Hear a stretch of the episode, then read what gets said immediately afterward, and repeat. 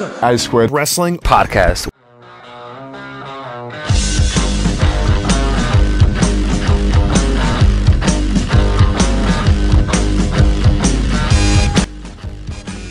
Go. So here we are back again.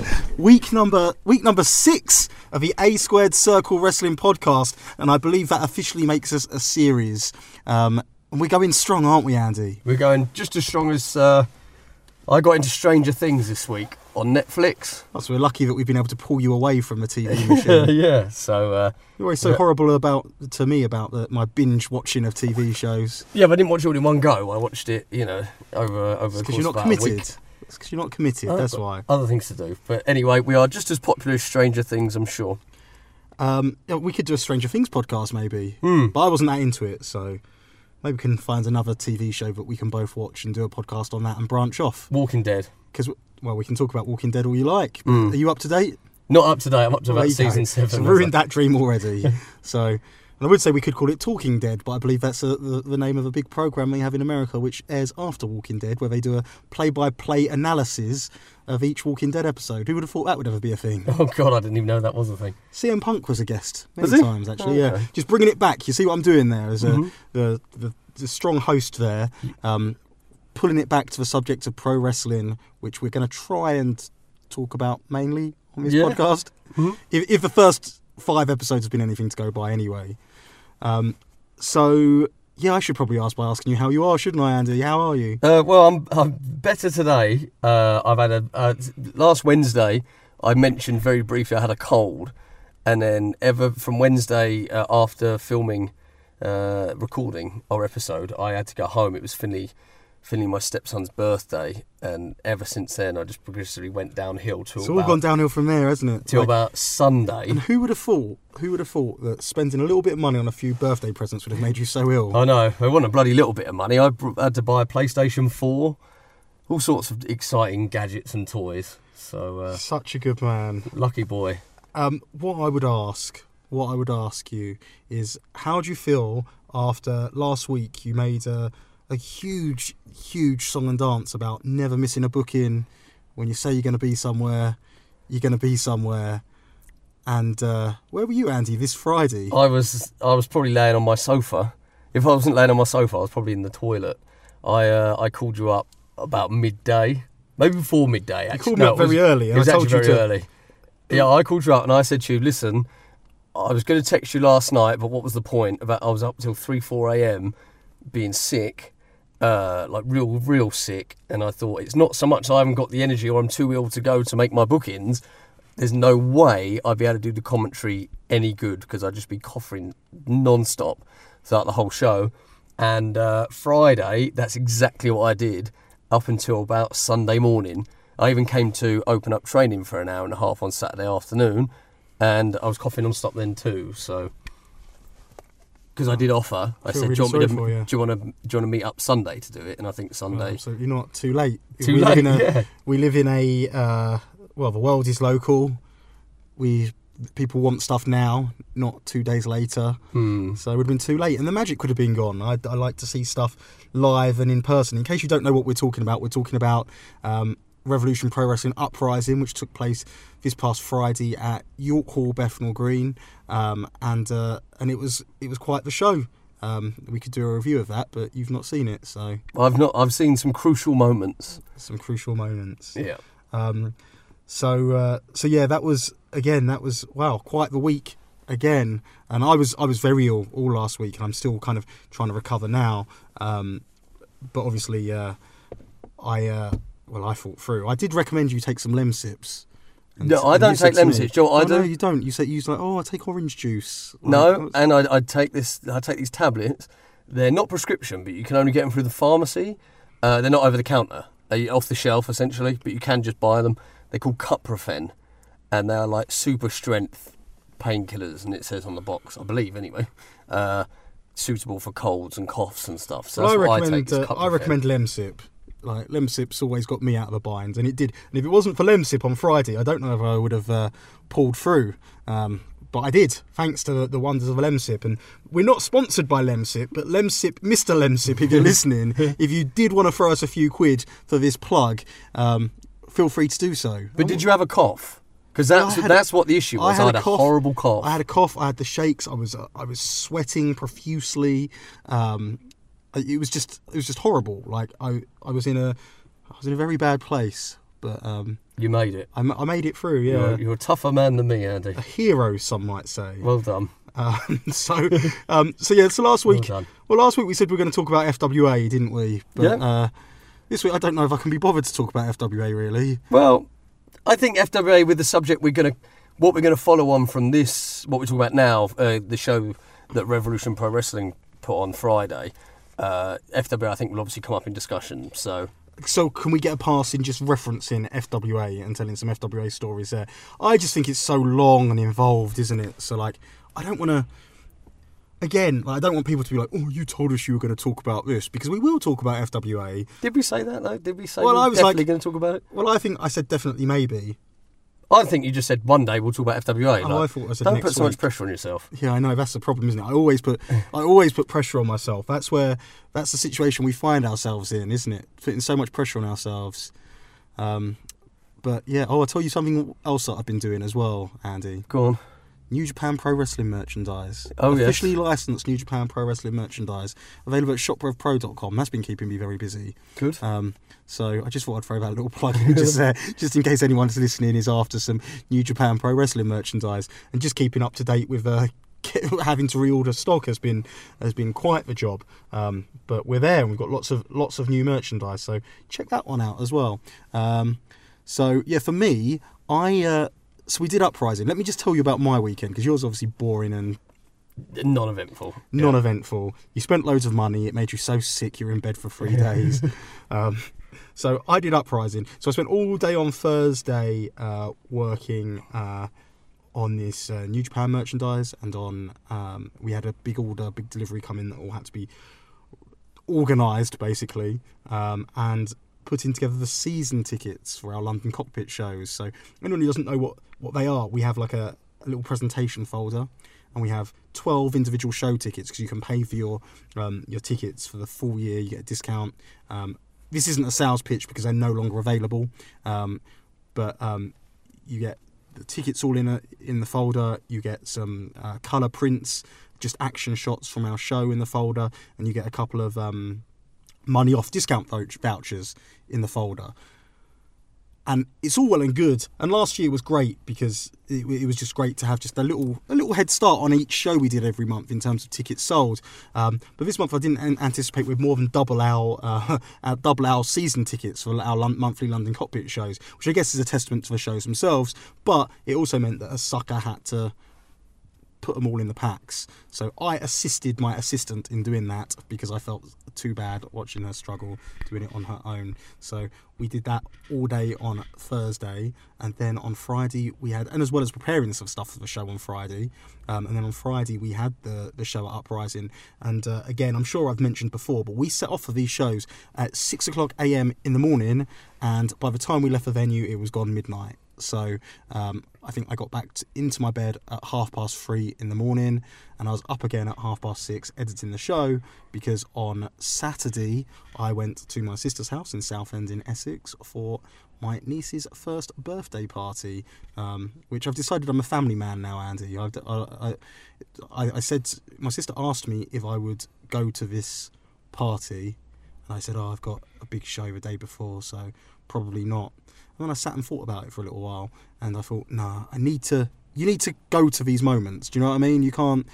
You can't just." Uh, These I- moments will never happen again. yeah, and I and I feel like I'm I I feel like I'm getting a real sense of more, my mortality as well. Like every time I see log on to Facebook, it seems that someone I know's died or someone someone.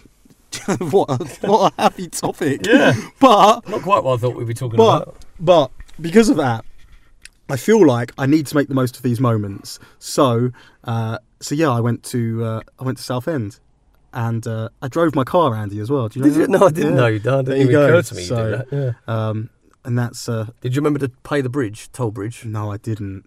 right. Oh, have you paid that one for the van as Yeah, well? Because it's in my the- name. Yeah, so. it's been paid for. Don't worry about it. Right. Um, no, I didn't. Right, but the good, thi- the only good news is, and I was like, oh, I need to remember to pay this, but I never learned my lessons. But the only good news is, the first time you get done in the car like the first time Yes. that number plate gets done, you just get a slap on the wrist and pay it now, you little, oh, you know what. Mm-hmm. So, um, so yeah, I did have that oh moment. Uh, We're gonna have to bleep that out. I'm gonna have to, aren't I? Yeah. But I had that moment when, uh, Yes. uh, and that happened yesterday actually. So, um, uh, but yeah, so I went to that. I was up, so up, up at half six. We left my house at half past ten. Uh, that morning because I was doing the you know the editing um, of the show. It's not glamorous. I do it all, you know. Um, and then we went to uh, and then got back from there probably at, at about ten thirty p.m. Up the next morning, um, and did the uh, the old training class at the Portsmouth School of Wrestling. So and did all this whilst being under the weather. So I'm some kind of modern day Superman. You did very well. Well done. Thank you. I think that's what I was looking for, really. Just a little bit of. a Pat on the back. yeah, yeah, and it took a long while to get there, but we got there eventually. So, uh, so obviously I wasn't there, Andy. Do you want to? Uh, obviously, we don't want to sit there and list results for twenty minutes, but give me, give, give me your, your top highlight of the night. My top highlight, it has to be the Cruiserweight Championship match, um, what we opened proceedings with, um, and that saw Kurtis Chapman become the undisputed British Cruiserweight Champion, very much the underdog as he's been his entire wrestling career. Um, His whole life, really. yeah, yeah, his whole life. His whole life, he's been a little underdog. But Um, if he was a, if he was a puppy, he would have been the runt of a litter, wouldn't he? mm, Um, but he, he's had to overcome a lot to get to where he is. Um, and he started training with us when he was 14, right? fourteen, yeah. And um, he came with his, his mate, and like he was a little scrawny one, and his mate was a bit bigger. Like he had, I remember his mate had big hands, like a puppy, yeah, a Okay. puppy with big paws. Yeah. It turned out Sam was rubbish, wasn't he? and uh, and uh, Kurtis uh, Kurtis took to it like a, a duck to water, and uh, and he's been he's been going at it ever since, you know. And um, his size has been an issue for a long while. Um, he's actually, and obviously, what didn't help either is he had that massive growth spurt. We used to market him as uh, UK's youngest pro wrestler, but when he grew to over six foot, uh, we kind of had to we had to put a kibosh on that one, didn't we? We had to change up, you know, the slightly, yeah. Um, but over the last year, he's been a contender for Revolution Pro Wrestling, and he's worked very hard at uh, kind of putting on some size. And anyone who's seen him, and can, and it's very hard. The first time you see him, he still looks like a skinny stick. However, if you if you look at him side by side to what he was, uh, even at the start you, of the yeah, year, if you or- compare him to See, twelve months ago, Yeah, you know, it's it's a remarkable transformation, and he's continuing to put the work in, and he's worked so hard to get there. And I would say, like in terms of wrestling, and bearing in mind, I've seen like wrestlers like as they've come up. You know, I I, I grew up with you know all the you know all the top guys that we see now. You know, I've seen them when they were Kurtis's age. Um, you know, the ones who've been lifers, so to speak, not like your Rob Begobs who kind of come in and after six weeks are really good. You know, like the people who, um, you know, have been lifers in, in, in wrestling.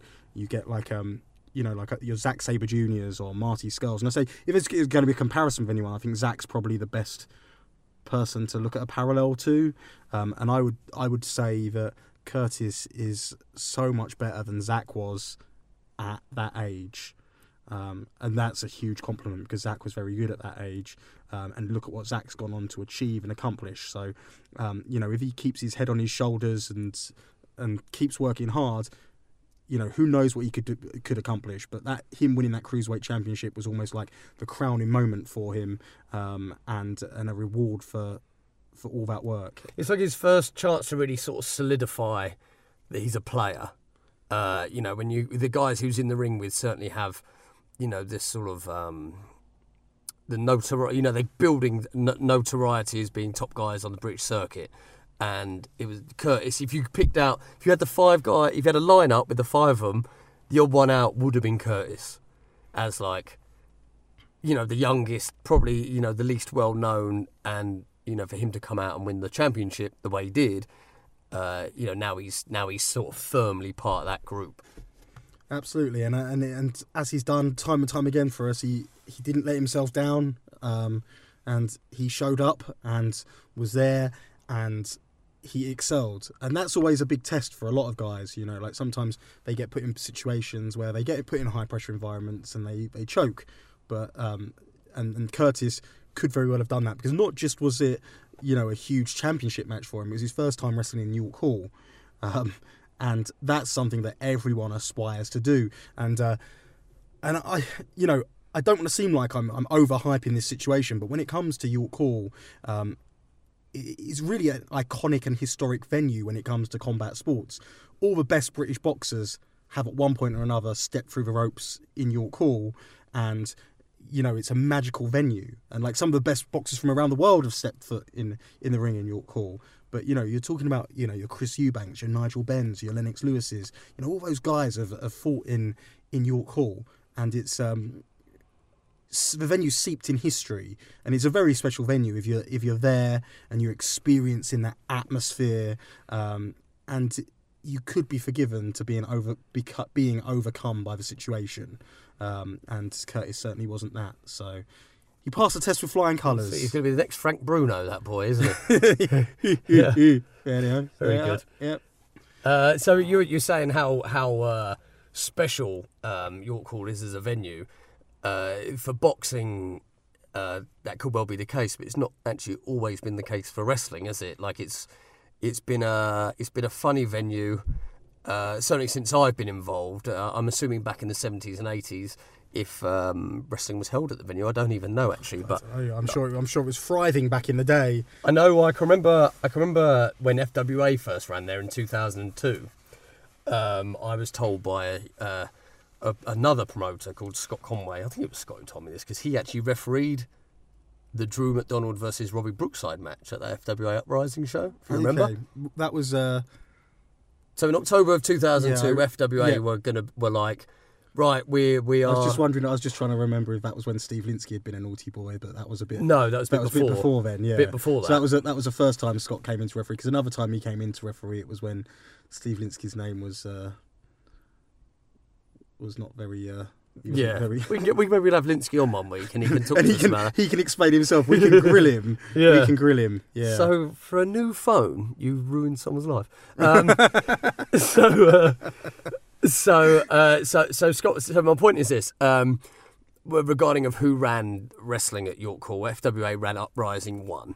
Um, and it was headlined by Jody Fleisch versus Flash Barker Yep, in a ladder match. In a ladder match. Yep. Uh, you had Ulf Herman versus Balls Mahoney. You had AJ Styles versus Johnny Storm. of course, AJ Styles and Johnny Storm, uh, which was AJ's first appearance in England, as far as I'm aware. And the other, the other big match, of course, was Jerry Lynn versus Doug Williams, and that was the match. That was the show that sort of put FWA on the map. Where we've talked about FWA in the past, it's I've always sort of um, suggested it was a ECW inspired show, and obviously with Balls Mahoney having essentially a chairs match against Ulf Herman, and then Jerry Lynn being having the technical masterpiece with Doug Williams. That's really where those comparisons start. You had that high flying match between Raj Ghosh and uh, Jack uh, Jack Jack, Xavier. Xavier and uh, James Tighe. James Tighe, yeah, that kicked things off very nicely. So back to back to the point I'm trying to make is about two or three weeks after that, Brian Dixon of All Star Wrestling held a show at York Hall.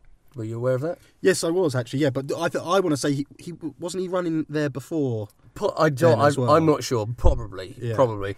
But either way, he, uh, he he didn't draw particularly well. Um, I don't know whether he was expecting a thousand people, whether he was expecting 200 people, whatever. I don't know what the numbers were. I can't remember. But he was going around essentially blaming the FWA for putting on such a poor show, as to why his show was such a bad draw that night, which obviously seems bit laughable, really. Yeah. Uh, but there you go. That was um, that that, that was uh, publicly stated that. Uh, you know, the reason why his, his houses were down was because the FWA put on a. It's interesting though, isn't it? Because you could look at it in a couple of ways. Because you could look at it like I, I personally don't believe it would have had any bearing upon his show at all. But like, I mean, you could have looked at it upon. Well, maybe FWA put on a better show than he'd been putting on, and they were like, "We." And FWA was very strongly branded as well, and then maybe, maybe people were like, "Oh, we don't want to go to that." Yeah, well, that, that, that, to- you know, it could have gone the other way, think. couldn't it? Yeah, like we're waiting for FWA to come back. Which, yeah, which which there is support to that argument because when FWA did come back, they also did a good house. Sure.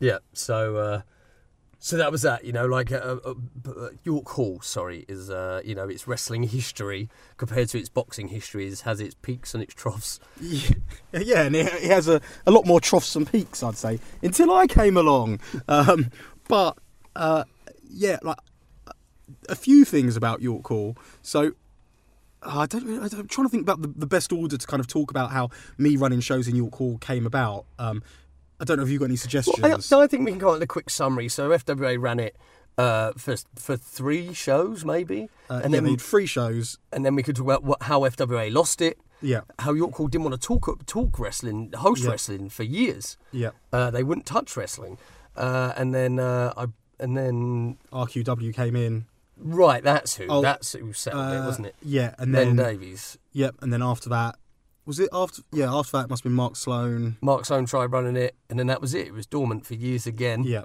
And then you saved the day, Andy. What can we say? I did. So, uh, so, so in all seriousness, FWA had a had a strong first showing. That was their first show that had actually done ticket prices of fifty pound for front row, which all credit to Alex Shane on this. Actually, he was the one who saw the vision and uh, thought that that was going to be possible. And uh, everyone from me and numerous other people that, that were involved with the FWA thought it was absolutely absurd. For fifty pound for a front row ticket to see, you know, an XW ex ECW. Bit put that- hardcore and to put that into sp- into perspective now, my front row tickets at York Hall are only fifty two pounds. So when you think about that was back in two thousand and Two. two, you know. Yeah. So if anything, my ticket prices are too cheap. That's what Right. I'd say anyway. Yeah. Yeah. You don't need to be lying in your pockets anymore. So, um, so yeah, we had it. Balls Mahoney, AJ Styles, who was a relative unknown at the time. He, I think he He was, was a complete. I'd say he was a complete unknown. Like uh, after that show, everyone knew who he was. yes, But you know, as far as I think TNA had just started, had it. yeah. TNA had been around a few months, I guess. Yeah. where people, you know, was, TNA was a bit of a flavour of the month, much like Ring of Honor was. Uh, people, people wanting to show they're in the know. Oh, I've watched Ring of Honor. I've watched TNA. I've And the world, but the world was a different place then. The only way you could get hold of these shows was videotapes. Yeah, strong style and, tapes. And to me, yeah, that was a big attraction of the FWA shows because I used to go to all these FWA shows, and for me, the big, big attraction, the reason why I went to so many of them was because I wanted to get the latest VHS tapes. No words of a lie. Like Yeah. that was that was one of the big draws. Like the the card, obviously the card meant a lot, but you know, like the main thing was, can I get my latest CZW fix? Okay, So. and you probably weren't the only one. I, de- I know I wasn't, Probably and I used to, like st- I'm sure Strong Style Tapes had his his pockets lined by uh, the likes of myself, um, and I know people used to like everyone used to go with like empty backpacks and leave with them like literally VHS tapes just flooding out of the backpacks. You know, Yeah, I used to buy a load of them tapes and just not watch them. yeah, so- because he used to do like sticker deals as well. I don't know if you remember that. Like, so he used to put like a green sticker on them, and if you get like, yeah, I don't know, you could maybe get free green sticker tapes for ch- cheaper. Okay. Like, so it could might be free green sticker tapes for a tenner. Or I bet he curses each or something. YouTube, that man, doesn't he? It's like ruined his business, really. Well, I think him ruining his business actually happened at the Frontiers of Honor show, didn't it? yeah, where um, yeah, so so that was October 2002. Then FWA, then Ring of Honor kind of caught fire on the internet uh, as being a quite a big big deal, and uh, Ring of Honor and Alex of the FWA had sort of married up and said they were going to promote a show together in England, and. Uh, that's where a, a, show called Frontiers of Honor came from. It was FWA versus Ring of Honor, where I believe there were six matches, uh, six matches in the FWA versus Ring of Honor brackets. Uh, I think Zebra Kid wrestled Samoa Joe.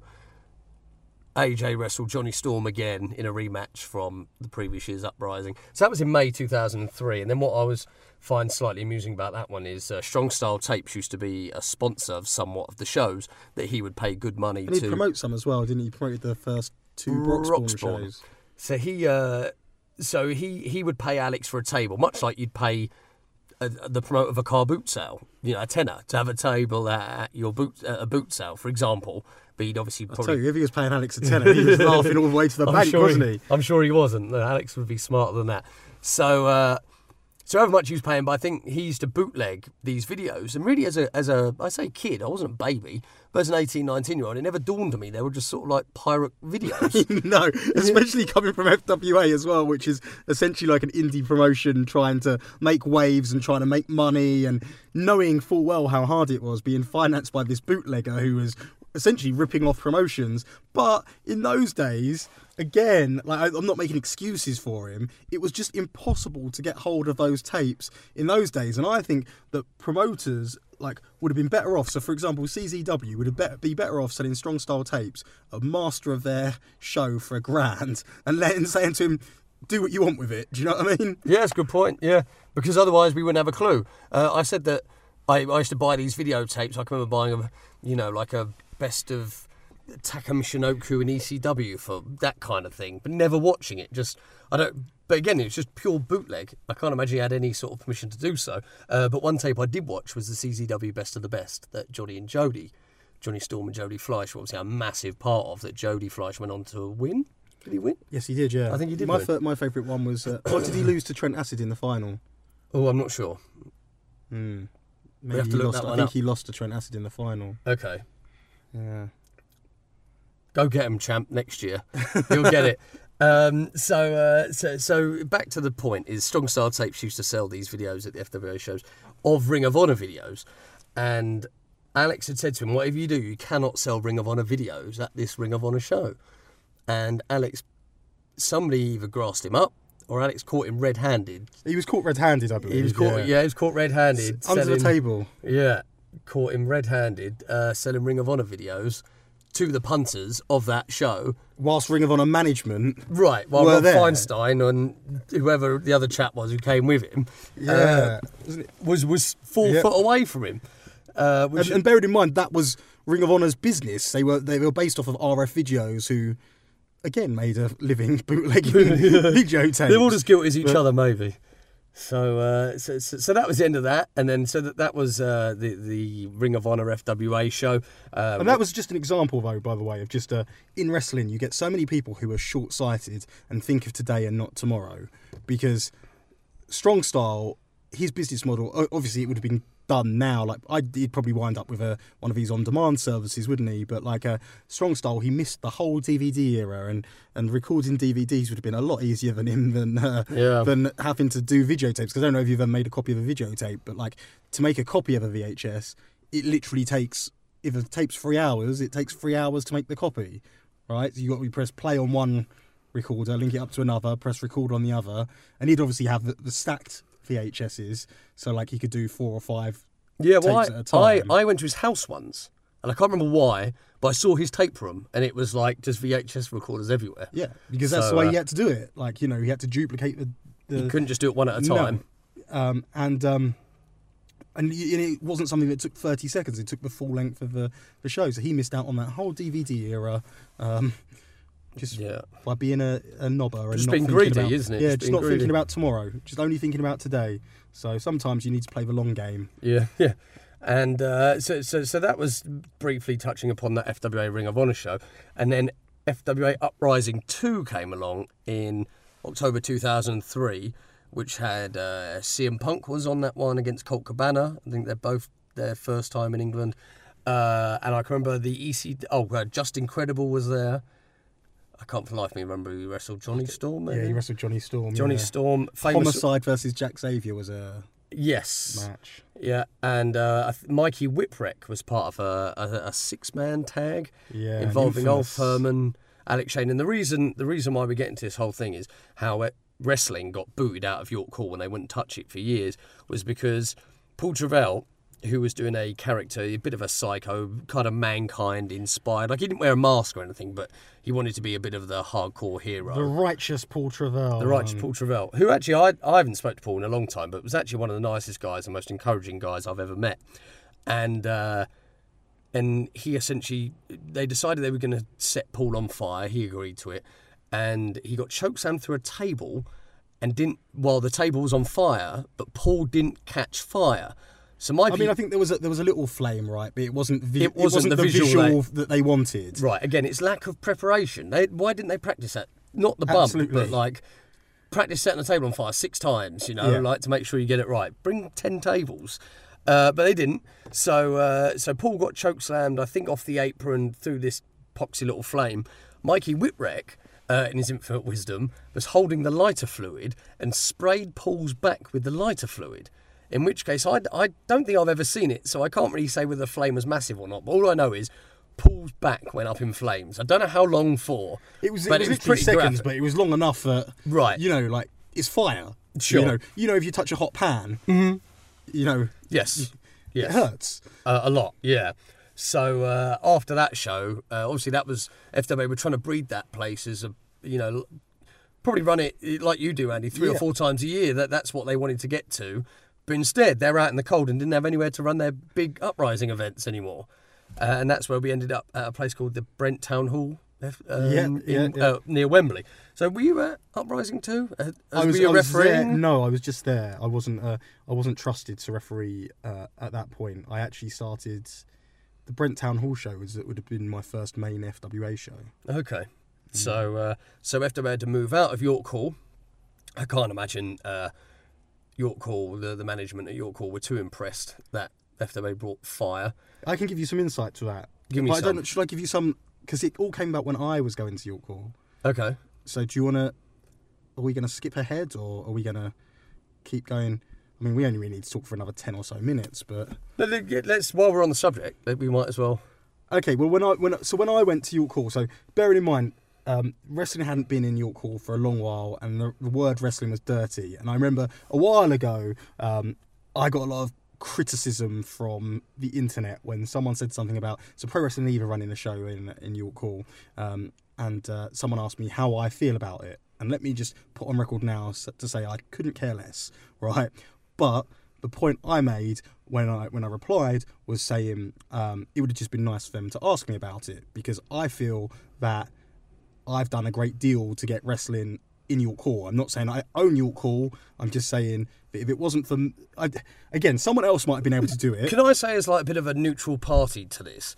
Like, obviously, being your friend I might seem a little bit biased, but like, it's not really so much that someone else. It's just common courtesy of if you're running the same product or the same type of product um, in a in a in a venue. So I read some of the Twitter comments was like, "Oh, do you think Eminem asked Rihanna if they can both run the same concert venue?" It's like that's it's not the same comparison. You know, you're not you, you're hitting the same. Wrestling is niche enough. You can. It's just common courtesy more than anything else. If a wrestling promoter was to run, well, normally it's not done at all. Normally you don't go into Brian Dixon's venues. Normally you don't go into John Fremantle's venues. You wouldn't turn up at uh, where you, I can't, I don't know off the top of my head where Progress run their wrestling shows. You wouldn't go, oh, I'm going to stick a wrestling show in here because just out of common courtesy, you just don't do it. It's just one of the one of the things I don't think wrestling fans realise that there are some rules that they might not know about. So that's all it takes is for like a promoter who wants to go into York Hall and just say, oh, I'm going to run a wrestling show here. Not do you mind, but I'm just giving you some comments and courtesy, some, some yeah, heads it's up. Just a, it's just the etiquette of the situation, isn't it? And like I said, like I have, I, I completely appreciate they're a completely different product to, to what I'm running, um, and that's why I wouldn't have had an issue with it. And like I said, in my defence was when everyone was going for me, as as is. oh, uh, it was horrible. It was like a mugging again, wasn't it? Like, yeah, and uh, and as I said, like um, you know, you wouldn't, I, I wouldn't dream of going into Electric Ballroom, uh, Progress's venue. But if I, if I wanted to, if I was hell bent on going there, then I'd speak to at least speak to Progress first and give them a heads up just to let them know. You know, um, all I wanted to say was TNA managed to let me know when they filmed the British Boot Camp show there, um, and obviously gave away their tickets for free. Still didn't draw as many as people as I get there, but whatever. but um, Ring of Honor let me know we ran two consecutive nights and both did great business. You know, there's there's ways that you can. It, it, you know, we're not at war with each other, and I just want to put water on on those flames before anyone's like, oh, he said this, he said that. I don't care. I genuinely don't care. I just would have liked the common courtesy and uh, of, of them saying to me, you know, we're we're wanting to run a show here. We think it'd be a good idea because of this, that, and the other. Whatever, go for it, guys. You know. Um, but the point I was making was when I wanted to run a show in York Hall, I knew that I wanted to run a bigger venue, and we'll get into why I wanted to run a bigger venue another day. Um, but that's associated with a, another show um, that I wound up taking control of at the last minute um, which taught me that it wasn't a big deal to run these huge shows. So at this point, I was only running shows in front of 300 people um, every other month, and I, I wanted to run a bigger show. And York Hall, having those fond memories of Uprising um, and uh, and Frontiers of Honor, um, that was to me a place I wanted to put wrestling. But when I went and approached them, they had no interest whatsoever. But there was a guy there uh, called Offer, and he's now uh, higher up in the GLL, uh, GLL team, the, the guys that run York Hall. Um, and it's funny because I actually um, he was passing through York Hall on Friday. I was sat on, on one of the seats, and he came up to me and he said, "Who would have thought from one conversation we had sat up there, or sat up in the balcony, that it would have turned into this?" Because I don't think anyone realizes the first York Hall show, I pretty much built um, everything um, apart from the, the the the catwalk, you know, the entranceway, the sound system, the um, just everything was done, and you know, like, and now it's turned into this huge thing, um, and uh, and he's just like, you know, had a big smile on his face because it, it was very successful. Um, but he was open-minded enough to at least entertain me for a conversation, you know, and I was able to show him. Um, I remember I got some music videos that I was able to show him to show him, you know, exactly what we do, um, and there were a couple of concerns he had. One was about we're not going to use any fire, so obviously, even though so that was 2002 and this was 2012, so this is 10 years earlier. Was it was it 2002? It was 2003. Okay. Yeah. nine still, so yeah. nine years nine years earlier and still that's a big concern like these wrestling guys use fire you know um, so that was the first one and the second concern had to do with some unpaid bills from the promoter that were there previously um, and i had kind of had to then explain the landscape of that promotion how it differed to our promotion and We're not all the same. yeah, you know. exactly, exactly. Um, and you know, just because it says wrestling, it doesn't mean it's doesn't mean it's all exactly the same. You know. Um, and I explained how we operate a very walk before you can run mentality, and how I've been doing this for X amount of years now, and how now's the time to make the next step. And really had to give him a sales spiel, and he took a chance on us. Um, and as a result of that, we were able to get into York Hall, and uh, we kind of really haven't looked back. But I mean, and I, what I will say as well is another thing that happened maybe the week of the show. We got another worried phone call by being like, Andy, there's not going to be anyone jumping off of any balconies, is there? and I was like, no, My God, no, yeah. there's not. And like, and it wasn't the first time because on the first uprising, Jodie Fleisch jumped off the balcony.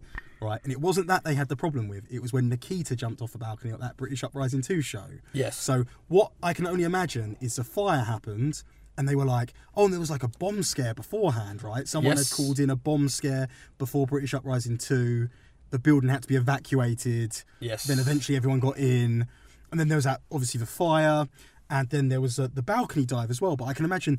I can only imagine when they were feeding back on the event, they were like, "Someone got set in fire. A woman fell off the balcony," and they're like, what? You know? Yeah. And uh, Bomb scare. yeah. Uh, so we had to get over all of that to uh, to get us to uh, a, a stage where they would let us run the, you know, just run the venue. Let alone the fact that I was told York Hall's a white elephant, and I was told, you know, you're not going to draw at York Hall. Um, and uh, yeah, and I still went for it and took the risk, and, and it kind of paid off. So it was a lot of hard work. The first show we did, we did so much local advertising. I can't even begin to explain what went into the, the promotion of that first show. Um, but it was getting the ball rolling. Um, and the first show, I think we got about 600 people in for the first show, which was considered a huge achievement at the time. But now looking at the fact we double that attendance on our shows and, and sell out in advance, um, you know, that shows what, what hard work can do, really, you know. And, it, and I think people, often people have a mis, uh, misconception of the fact of, oh, York Hall's easy, you know, they've, you know, it's just a lot of hard work went into getting there, and a lot of work, hard work went into building that up. Um, and I, I'm very happy that we've been able to sustain it and run more shows than ever before there. Um, but yeah, it's uh, yeah, it's been a lot of hard work. Yeah, well, the, you, you, the first one you took over was 2013. We're just about went to enter 2018, so uh, that's nearly five years. Absolutely, you know, we're hitting five And I years. think I think we've probably I think we've done uh, over 20 shows there now. Um, which you know, I like people were, telling me I'd be lucky if I did one. Um, so so there you go. To be able to do that there, that's uh, that's definitely something. Um, and uh, and that's kind of I don't know. I guess it's well, it's an achievement, isn't it? And, well, uh, not to make light of the situation, like seriously, uh, in the, the mid 2000s, Len Davies decided to take a stab at pro wrestling at York Hall with monthly events, and he just couldn't draw. It, there was I, it, I don't know if it was the wrestling. Wrestling wasn't uh, compared to now. You could say wrestling wasn't as hot. We didn't have the power of social media to advertise back then. Uh, still very much in its infancy. Uh, we didn't have the power of social media for the wrestlers to to be over as they are now. So um, it probably wasn't the greatest venue, but even even when Len gave tickets away for free, I think was it a, you gave a donation for Yeah, the food, day, like yeah. physical tins of food, right? I think I, I can't remember the specifics, but uh, even that you you couldn't even fill it out with that. There was just something about, like you said, it was referred to you before you start running it as a white elephant. You'll be lucky to get one show out of it. That is, I'd say, that is based off of the fact of how badly this company, which is referred to as r- And- real quality wrestling, And what what I'll also add as well is I always I don't even know how or why, right? But my memories of those uprising shows were like The FWA were- shows. Yeah. That well they that they were they were rammed, right? That was my memory of them. It was sold out, like super busy, like that was my memory of being there live, yes, right? But then I, I remember I actually spoke to Alex Shane before I ran York Hall the first time, and he told me their shoot attendance numbers, which may have been inflated. Um, and I think he said like around 600, 550, 600 were the, the numbers. I was like, there's no, like, I don't know, I just couldn't wrap my head around it. But then when I look back at tape of those shows, there's tons of empty seats, right? right, okay. but like you know especially especially british uprising 2 i remember like uh the the seats by the entranceway especially I remember that specifically because uh, during Uprising 1, uh, Scott Conway, as I mentioned, uh, he was a referee for the Robbie Brookside Drew McDonald match. I was I wrestled for him a few times, uh, probably about 20 times. And I went to go talk to him about if and he if had you want to if you want to hear your first experience with Scott Conway, you can Yeah. listen to episode one. Yes. So uh, you were and- forced upon him. yeah. So I approached Scott while he was watching some of the show, and I said, "Oh, I'd really like to wrestle for you again." And if you got anything coming up, and he was obviously very gracious, and I'm sure he gave me some dates. But my point is, while he was sat, uh, he was sat in those empty seats. There was, plenty of empty seats then as well. So uh, you're right. The perception was that they were hugely successful shows, and financially there may have been, I don't know, but uh, the the perception was FWA was a red hot hot ticket Yeah. And really there'd have been plenty of tickets still available. Yeah, and that's and I think that's um one of the, the, the things about FWA really, isn't it? It had that shine around it all the time. They did a great job of promotion, a great job of hype. Um, so much so that I was even there and I didn't even notice. You know, I really didn't notice. And um, so I think that then puts into perspective what an achievement it is to be at York Hall, where we sold out two weeks after tickets went on sale. You know, I've got a York Hall show coming up January 20th. You know, we're running more consistently. 700 tickets sold already, you know, and that's a testament to the product we put on and the wrestlers who are who are on there. And uh, and again, I, I've said it time and time again: the depth of talent in this country has never been stronger, um, and the quality of the shows just keeps getting better and better and better. Um, and I remember just quickly um, before we wrap up, my mentality over York Hall. So we did the first the first show with Jushin Liger, the second show with Bret Hart and Tanahashi. Um, and then the third show we had Sting. It was originally supposed to be Ric Flair, and that's definitely a story we can tell. Um, so I will add that onto the list um, for the future. Um, but we wound up with uh, we wound up with Sting on that show, um, and those were the first three shows. And my mentality was, we're Jushin Liger is obviously this. Um, again, we should probably talk about that show. How that the show wanted as a standalone show because it's so. I want to say it's so historical and it really changed the course of where we're going. And I'd argue it changed the course of professional wrestling in this country as well. Um, but I, uh, but Liger was the, the guy who had never been over as Jushin Liger in this country. Um, and he was a real, he was the epitome of the smart mark draw, right? You couldn't get any more. He had a big mystique about him, Yeah, didn't he? Absolutely, absolutely. And um, he had a bit of crossover from his time in WCW, but like he was a real hardcore draw. And then from there, we obviously went to Bret Hart, who obviously couldn't be more mainstream if we tried, and Sting again couldn't be more mainstream if we tried. But the cards were all um, very much. Uh, very super high quality cards that we've become no- to become known for, like the shows we did in Sittingbourne. Um, you know, when I just had that revelation, I can't remember if I discussed it on this podcast, but one day I just had a revelation. I always used to try and I'd take anyone. I like honestly, if you look back at some of the early IPW shows I used to book, um, some of the guys on the shows weren't the best workers, but I always prided myself in being able to put them in the best situations um, and and trying to make the most of them. Um, and I guess it was that kind of ECW mentality, you know. Um, but I got at some point, I just had this revelation where I was like, what if every match featured just the best wrestlers, right? then we wouldn't need a there wouldn't be a filler match there wouldn't be a uh, a low a low point in the show there wouldn't be a bring the crowd down to bring them back up you know what if we just use the best guys and that was very much what the York Hall shows were were based around and that's what kept people coming back but my my thought process was we did very well for Bret Hart and Sting shows. But obviously, they were huge budget shows. My thought process was we bring the budget of the shows down, and we'll just try and draw 500 people every month, or you know, not not necessarily every every other month. We just try and draw 500 people, and then that would be as, just as successful financially as drawing a thousand people, but without the huge budget name on top, you know. And that's genuinely what I thought would happen. But I said somewhere earlier like, I, on Twitter, I think I tweeted the other day saying, "Good wrestling always wins," um, and I believe that good wrestling has won with York Hall. Um, so, so yeah, I think we've been talking for quite a while now. So we should probably. Uh, We should wrap up, shall we? Yeah. yeah, I don't, I don't, like, I don't even know really know what we covered. But, well, I think we just covered. Uh, you know, we we've said since the start this isn't like a Rev Pro podcast, but when you've got interesting stories to tell, you're going to tell them.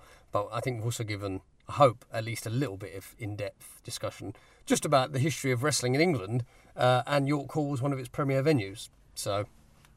There you go. You're gonna have to go back and listen to it again now, well, aren't you? So- yeah, I am. Yeah, like, I, like honestly, like I think we've just we've just been talking, and like I'm not sure if I've been ranting or raving or or whatever have you, but I just want to wanted to get over the fact that it's amazing that we sit here. However many years after I started running York Hall, we're still going strong. We're still selling out, um, and just going from not being allowed to even run a show there to to the stage where they absolutely love us. Um, and uh, the lady there actually said to me once, um, "I want to turn this into York Hall into the home of British wrestling, the same way that." You know the mentality is the home of British boxing. I want it to be the home of British wrestling. So they're very keen to put wrestling on the map as well. And and that's you know you can't ask for more than that when you get a venue that gets behind you. Um, you know you really can't ask for any more than that. So um, so yeah, good wrestling always wins. That's the lesson. That's the moral of today. Good. Well, thanks for joining us. Thanks for coming. Leave us, still give us, leave us uh, reviews and five star reviews, obviously, and uh, worded reviews as well. Yeah, we like words. We like to read how good we are. Yeah, I think we that- might only have two or three at the moment. Yeah. I've not checked in a while actually, but, But you, you could all be doing a better job of supporting us if you're enjoying it. So Yeah. we, don't, we don't ask for any money. We just want you to just like it, review it, and tell your mates. That's all we want. So and next week we're going to be tackling a very fun project uh, subject. We're a little bit less uh, in not in depth, but uh, the next week's subject is wrestling presents, isn't it? Because oh, Christmas, presents. We're going to get in the Christmas spirit next week. So yeah. So if you we're enjoyed us talking about our WWF fandom a couple of weeks ago, you're going to love next week's. Trust me. Absolutely, and you'll get to you get to see what a privileged childhood Andy had compared to my Hulk Hogan wrapping paper. That's a joke. Oh, That's okay. I was going to say I never had that. Cool. A, wow, look at you almost getting offended. Right. Nearly on the phone to the getting mum. on that. Getting on that on eBay now. Right, thanks for joining us, everyone. Check us out on Twitter at aquildan, A Q U I L D A N, And at Boy Simmons, B O Y S I M M O N Z. and we'll talk to you next week. Cheers. Talk to you next week. Cheers. Talk to you next week. Cheers.